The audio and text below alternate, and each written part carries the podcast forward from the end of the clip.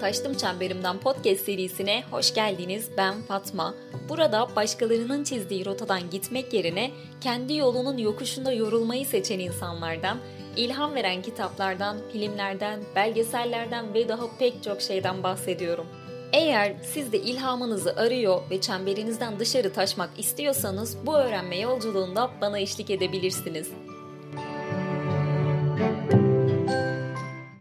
Herkese yeniden merhaba.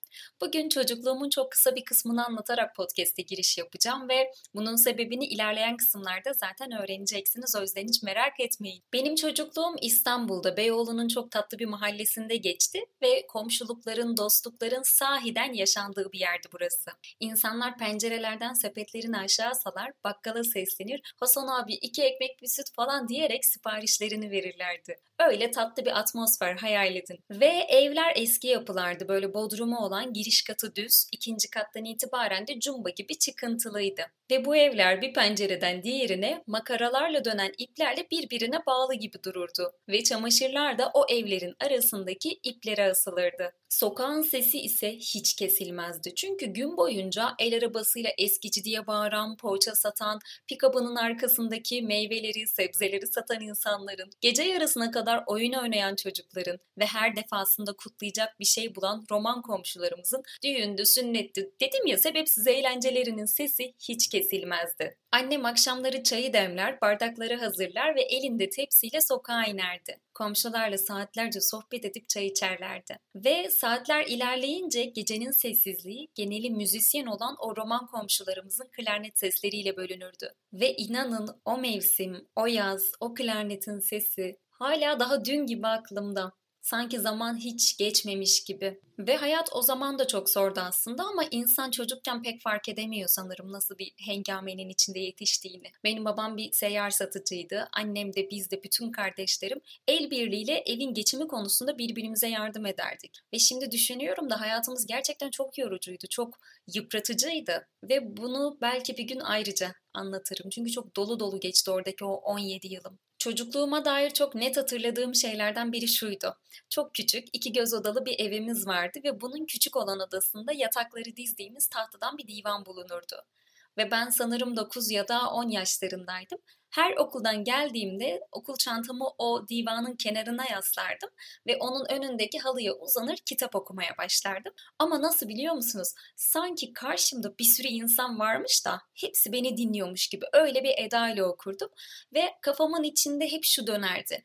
Bir gün insanlara anlatacak çok şey öğreneceğim ve onlar beni heyecanla dinleyecek ve dinledikçe mutlu hissedecekler. Ve şu an içinde bulunduğum yaşa, zamana, koşullara, yaşanmışlıklara baktığımda aslında beni en çok mutlu eden şeyin yine konuşmak, insanlara bir şeyler anlatmak, onların hikayelerini dinlemek ve onlara ilham veren şeyin ne olduğunu öğrenmek olduğunu görüyorum. Yani demek istediğim şey aslında şu. Bazı insanlar ne olmak istediğini ve onu neyin mutlu edeceğini çok küçük yaşlarda fark edebiliyor. Ki bu çok ama çok önemli bence. Çünkü büyüyüp yaş aldıkça ne istediğini bilen o çocukluğumuzdan yani bir nevi merkezimizden uzaklaşabiliyoruz. Ve sonrasında hayatın, yılların, olayların rüzgarına kapılıp özünde ne istediğini, kendisini neyin mutlu edeceğini hatırlamayan ve bu yüzden de kendiyle bağdaşmayan işler, meslekler seçen mutsuz insanlar ordusuna katılıyoruz. Ama böyle olmamalı. Yani hayattaki biricik şansımız, hediyemiz yaşamak ve bence bunu en anlamlı şekilde yaşamak bizim görevimiz, hakkımız. Bunu da biliyoruz ve aslında yaptığımız, uğraştığımız işler ne olursa olsun tüm bunların ardında yatan şey aynı. Mutlu olmak. Bunun da bilincindeyiz ama neden mutlu olamıyoruz? Bugün 2022'nin Ağustos ayında sorduğum bu soruya ta milattan önce yaşamış olan Seneca yanıt veriyor ve ne diyor biliyor musunuz? Herkes mutlu yaşamak ister ama yaşamı mutlu kılan şeyin ne olduğunu görmek konusunda zihinleri kördür. İşte bugün Seneca'nın bu cümlesinden yola çıkarak bazı sorulara yanıtlar bulmaya çalışacağız. Mesela insan hayatını nasıl kurar, onu nasıl anlamlı bir şekilde sürdürür, nelerden beslenir, zorluklar, aksilikler olduğunda bunların üstesinden nasıl gelir gibi bir sürü soru. Ve bunlar çok ağır ve basit yanıtlarla geçiştirilmeyecek sorular farkındayım. Bu yüzden bu soruların yanıtını hayatını dolu dolu yaşamış, kendini öğrenmeye adamış, çok kıymetli ve belki de yüzyılın bana göre en sempatik matematik tarihçisi İlber Ortaylı'dan dinleyeceğiz. Biliyorsunuzdur 4-5 ay önce İlber Hoca'nın yeni bir kitabı çıktı ve kitabın adı İnsan Geleceğini Nasıl Kurar? Ve bu kitabın o kadar güzel ve içten bir anlatımı var ki sanki İlber Hoca karşınızda oturuyor ve kafası karışmış, yönünü bulamayan bir öğrencisine yol gösterir gibi tatlı tatlı anlatıyor her şeyi. Ve dinlerken içinizi böyle çok tatlı bir heyecan sarıyor ve o an her şeyi yapabileceğinize inanıyorsunuz her konuyu o kadar güzel olaylarla ve referanslarla anlatıyor ki daha önce hiç duymadığınız olayları, durumları, araştırmaları, kitapları öğreniyor ve bir sürü yeni insan tanıyorsunuz. Genel olarak bu hayatta nasıl mutlu olacağımızı, ne yaparsak kendimizi bir şeyleri başarmış hissedeceğimizi ve zamanı nasıl etkili ve verimli bir şekilde kullanacağımızı kitabın bölümlerini oluşturan 9 temel soruya yanıt vererek anlatıyor. Ve ben de bugün bu sorulardan bazılarını çok uzun tutmadan kısa kısa anlatmak istiyorum. Eğer hazırsanız birinci sorudan başlayalım. İnsan kendini nasıl inşa eder? Bu soru aslında hayatımızın ilk ve en önemli aşamalarından birine yanıt veriyor. Şöyle ki hiçbirimiz elimizde bir rehberle bir kitapçıkla başlamıyoruz hayata ve zaten arada bir çuvallamamızın, acemilik göstermelerimizin sebebi de bu. Ama bu tabii ki bir bahane olmamalı. Çünkü işin aslı mutluluğa ya da hedeflediğimiz bir noktaya erişmek için önceden hazırlanmış bir kitapçığa hiçbirimizin ihtiyacı yok.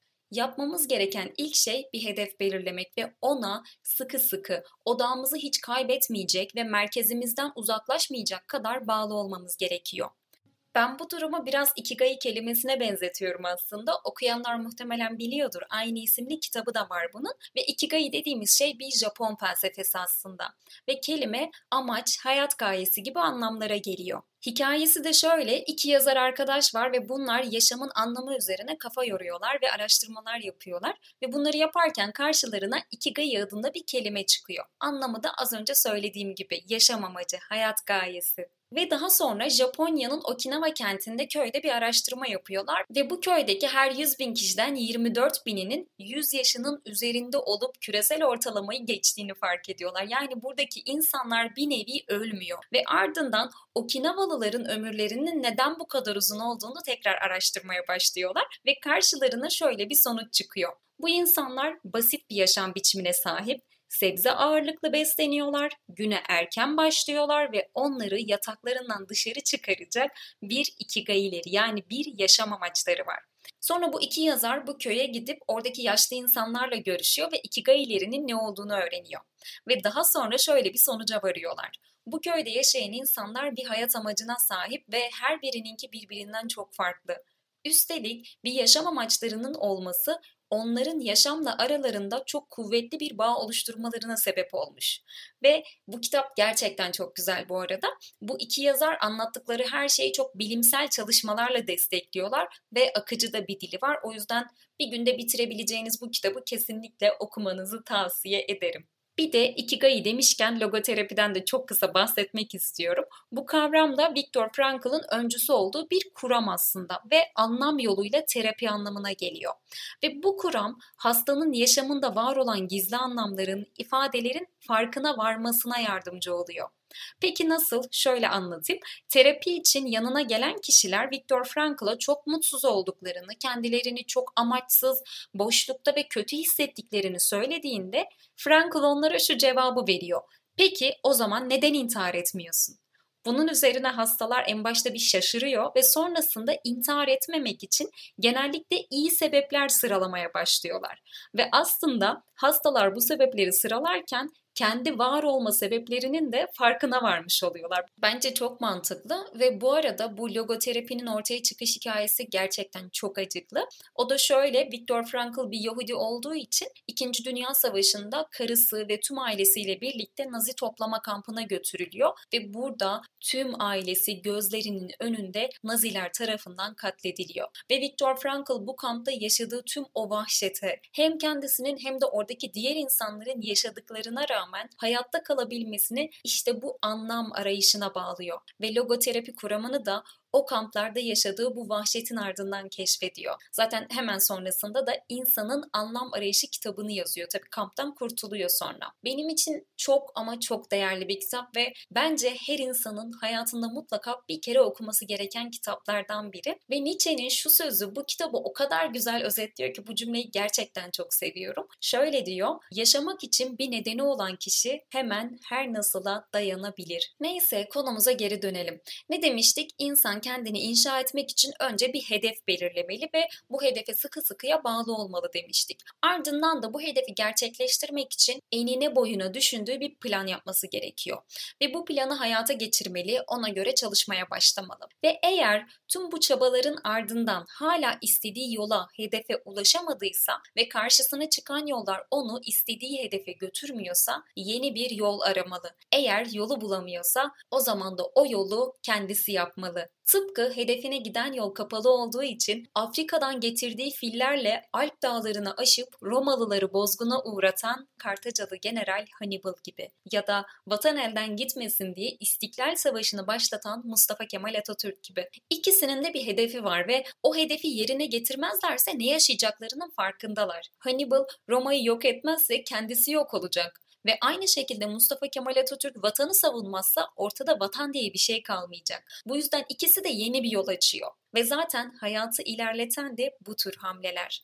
İlber Hoca insanın kendini inşa ederken sahip olması gereken becerilerden biri için merak etmek, meraklı olmak diyor. Ki zaten kendisi çok meraklı ve çok da sosyal biri. Merak ettiği her şeyin üzerine gidiyor, onu araştırıyor ve öğreniyor. Yani aslında bir otodiyakt ya da İngilizce söylendiği gibi self-made man yani her iki kelime de şu anlama geliyor. Kendini yetiştiren, kendi kendine öğrenen ve bir de bu merakın yanı sıra kendinizi daima na tamam yani eksik hissedin diyor İlber Hoca.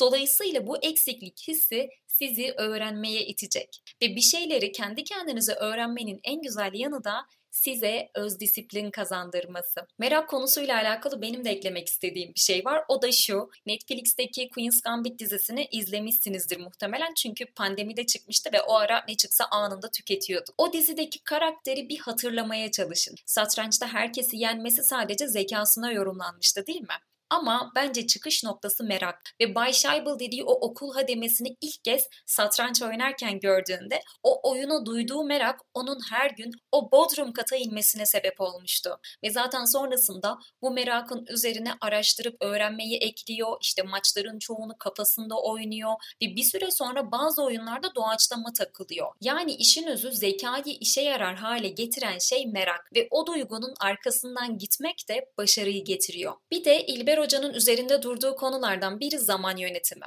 Bunu anlatırken şunun özellikle altını çiziyor ve diyor ki mesele her zaman konsantre olmaktır. Atatürk gibi bir dahi bile olsan odaklanacağın zamanı bulmaya bakacaksın. Tek başına düşüneceksin, okuyarak, yazarak, yeri geldiğinde gezerek düşüneceksin. Yani kendinize ait bir alanınız olmalı ve yalnız kalabilme beceriniz de olmalı. Konsantre olup çalışabilmelisiniz. Ve bu yalnızlık mevzusuyla alakalı aklıma hep şu cümle geliyor benim. Montaigne'in denemelerinde ilk görmüştüm bu cümleyi ve o günden beri hemen hemen her yerde kullanırım. Belki birkaç podcast'te de kullanmışımdır. Şöyle diyor. ıssız yerlerde kendin için bir alem ol. Çok güzel değil mi? Bazen de zamanın çok kısa olduğunu, hiçbir işin bir türlü yetişmediğini ya da kendimize vakit ayıramadığımızı düşünüyoruz ya. İlber Hoca'nın bu konuyla alakalı söylediği şey zamana çok farklı bir açıdan bakmanızı sağlıyor. Diyor ki Seneca'da yaşamın uzunluğunu ya da kısalığını çok düşünürdü. Ama o yaşamın kısa olduğunu söylemez olayların ve kötü alışkanlıkların rüzgarına kapılanların, yaşamaktan korkanların ve geçmişe takılanların onu kısalttığını söyler. Eğer iyi değerlendirirseniz yaşam uzundur. İş yapma biçiminiz de onu nasıl değerlendirdiğinize bağlıdır.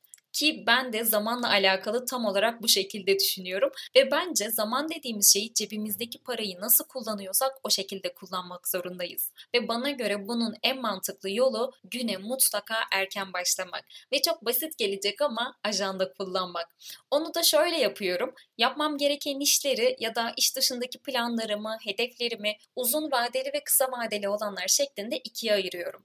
Daha sonra güne zaten çok erken başladığım için sabahın o en erken saatlerini uzun vadede yapmak istediğim hedeflere ayırıyorum. Bu bir dil öğrenmek olabilir, bitirmeyi hedeflediğiniz bir kitap listesi olabilir. Buna genellikle her sabah bir saatimi mutlaka ayırıyorum. Ve sonrasında hem okuduğum hem de çalıştığım için o hafta mutlaka bitirilmesi gereken işlerimi önem sırasına göre tek tek yazıyorum. Ve gün içerisinde tamamen o sırayı bozmayacak şekilde adım adım gidiyorum. Bunu yaparken de tüm uyaranları bilgisayarı, telefon, bilgisayar gibi dikkatimi dağıtacak şeylerden bir süre uzak kalıyorum. Bu çok basit ve klişe geliyordur muhtemelen ama bir deneyin aradaki farkı gerçekten göreceksiniz. Böyle bitirince de renkli renkli tikler atıyorum. O da ekstra motive ediyor. Bu arada haftalık ve aylık planlayıcılar için çok tatlı birkaç sayfa hazırladım sizin için. Bunları eğer isterseniz ücretsiz bir şekilde web sitemden indirebilir, çıktısını alıp kullanabilirsiniz. Linkini Instagram hesabımdan paylaşacağım. İlber Hoca'nın kitap boyunca üzerinde durduğu konulardan biri biri de idameyi hayat yani yaşamı sürdürmek, devam ettirmek. Şunu söylüyor. Kendinizi her zaman en zor koşullara bile hazırlayacak ve beklentilerinizi buna göre ayarlayacaksınız. Çünkü dünya sürekli değişiyor ve eğer bu değişikliğe hazırlıksız yakalanırsanız bu sizin hayat karşısında sürüklenmenize ve dolayısıyla mutsuzluğunuza sebep olacaktır. Yani günün şartlarına kendinizi uydurmaya çalışın. Diğer türlü çok yıpranırsınız. Bilginin de bilgeliğin de hiçbir anlamı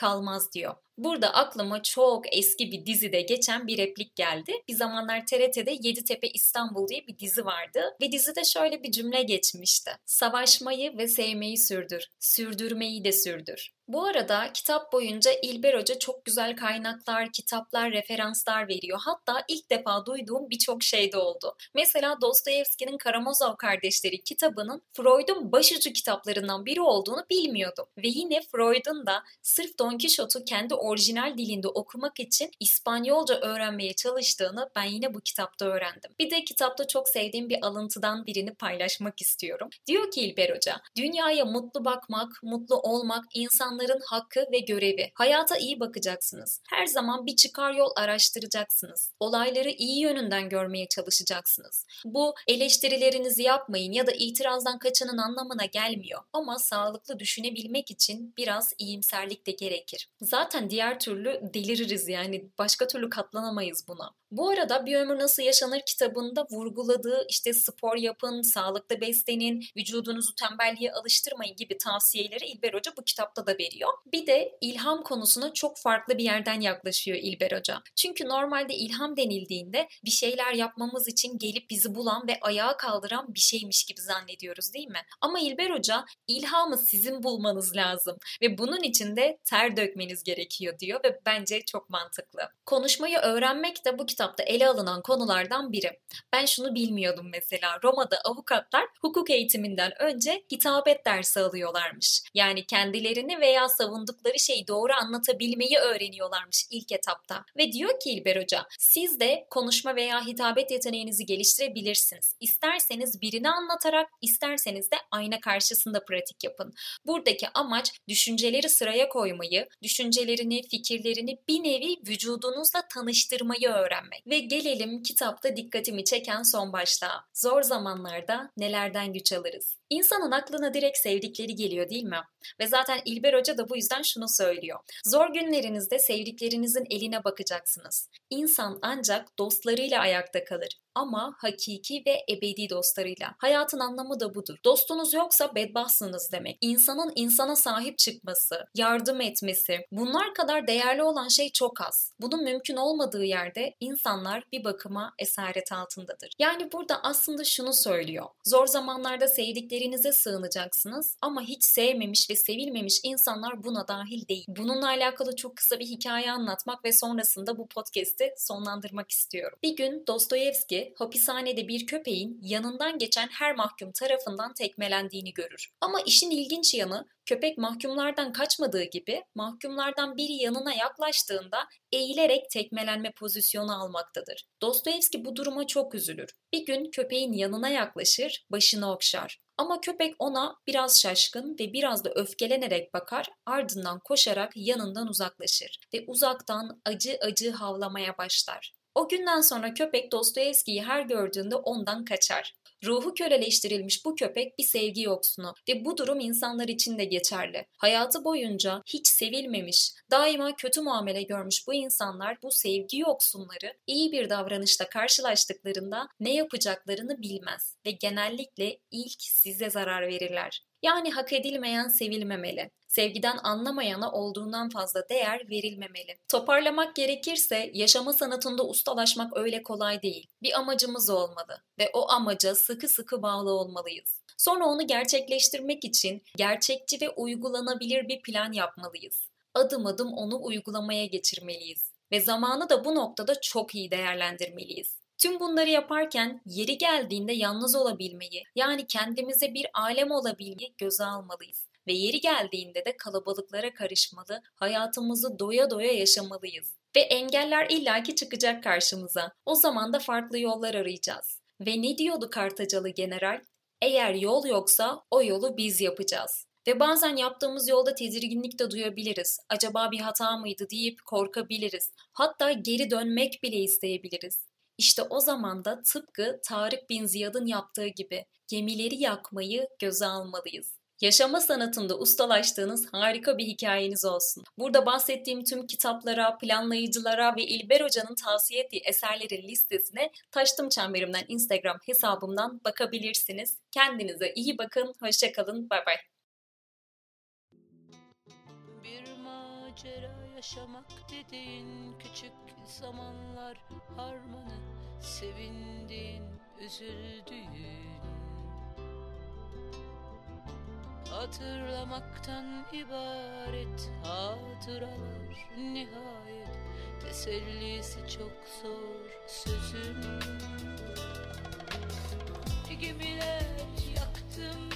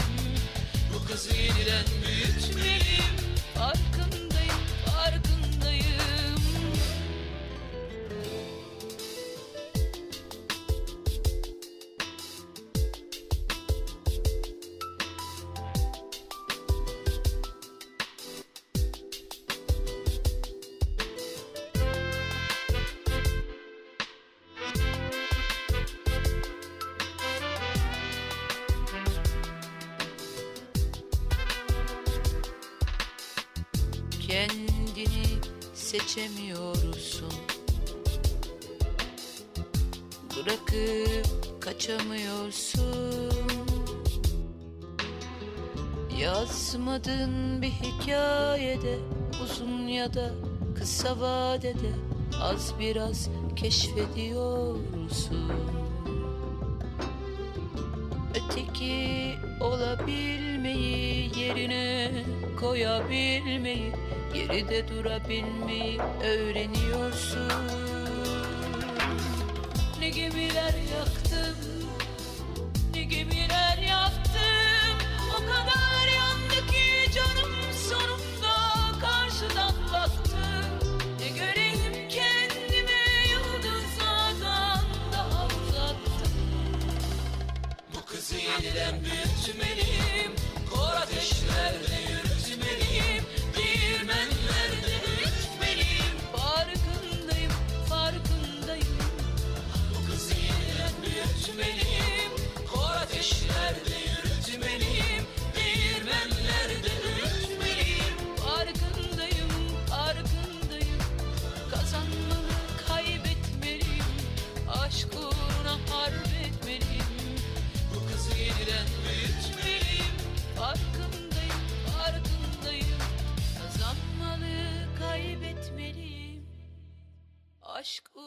uğruna Bu kızı yeniden büyütmeliyim. Farkındayım, farkındayım